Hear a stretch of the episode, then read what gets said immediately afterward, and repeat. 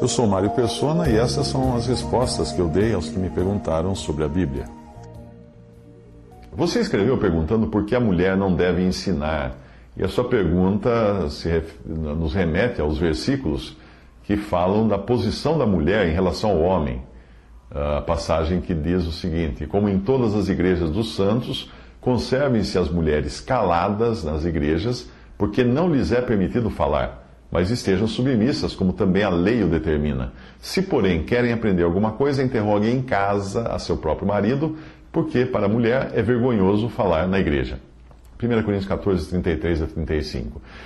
E outra passagem diz: Quero, entretanto, que saibais ser Cristo a cabeça de todo homem e o homem a cabeça da mulher, e Deus a cabeça de Cristo. 1 Coríntios 11, 3. Mais uma passagem: a mulher aprenda em silêncio, com toda submissão, e não permito que a mulher ensine nem exerça autoridade de homem. Esteja, porém, em silêncio. 1 Timóteo 2, de 11 a 12. Mais uma passagem: porque primeiro foi formado Adão, depois Eva, e Adão não foi iludido, mas a mulher, sendo enganada, caiu em transgressão. 1 Timóteo 2, de 13 a 14. A questão da mulher não ensinar é porque ela foi enganada. Eva foi enganada, enquanto Adão não foi enganado. Adão sabia que estava errando quando ele acompanhou Eva. Ele foi consciente o erro dele. Mas Eva não, Eva foi enganada. Ela caiu no engano. A ordem de Deus não diminui a mulher, mas é simplesmente uma ordem que vale para esta vida e este mundo. É como um policial que me para na rua por entender que eu cometi uma infração. Ele pode até estar errado, eu posso até considerá-lo inapto para a profissão de policial, posso até jogar na cara dele alguma coisa do tipo: Você sabe com quem está falando, né? Tem muita gente que faz isso. Juiz que é preso, na, que é multado na rua. Você sabe com quem está falando. Mas a realidade é que eu devo me sujeitar ao policial porque existe uma ordem.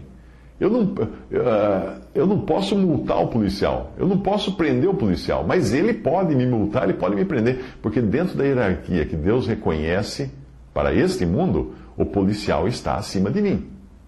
O versículo em Timóteo deixa muito claro, portanto, o problema não é de, de, de interpretação, mas de acatar ou não o que está escrito. Eu posso argumentar com o policial que todo mundo passa no, no sinal vermelho, no semáforo, semáforo, vermelho, que todo mundo estaciona no lugar proibido, que todo mundo eh, tem, comete excesso de velocidade, etc, etc. Mas não importa o que todo mundo faz, eu preciso acatar a autoridade e a ordem que o policial impõe sobre mim. Então, quando você diz que os homens abandonaram o seu papel e, e, o seu lugar de cabeça, isso é verdade. Verdade, sim. Né? Que na cristandade os homens abandonaram o lugar que eles deveriam ter se mantido. Mas seria o mesmo que argumenta. E por isso você justifica que a mulher, então, uh, pode então ensinar hoje porque os homens abandonaram seu lugar. Mas isso seria argumentar que o policial uh, não pode me multar porque existe corrupção na polícia, no governo, etc. Até mesmo um governo corrupto continua sendo governo. A quem o Senhor se sujeitou quando ele andou aqui? Ele se sujeitou a Herodes, ele se sujeitou a César, a Pilatos. No Antigo Testamento, houve épocas em que os homens abandonaram a sua posição e mulheres precisaram então ser usadas por Deus, como foi o caso de Débora. Porém, em Hebreus, o registro divino não fala de Débora, fala de Baraque. De Baraque. É claro que Deus não desprezou aquelas mulheres, mas ele deixou muito clara a ordem das coisas quando ele fez o relato em Hebreus, lembrando de Baraque e não de Débora. Quanto à proibição de ensinar, eu entendo que ela se restrinja à doutrina e também ensinar aos homens. É claro que ninguém vai querer que uma mulher cristã, diante de um moribundo, deixe o moribundo morrer sem ouvir o evangelho só porque não existe um homem por perto. Não. Ela vai falar de Cristo para ele. Mas existe uma esfera de ensino da mulher e as crianças fazem parte dessa esfera, os adolescentes, eh, já que a mãe e a avó de Timóteo são mencionadas com louvor como tendo sido importantes no ensino de Timóteo. Também diz que as mulheres mais velhas devem ensinar as mais novas, lá na carta para Tito.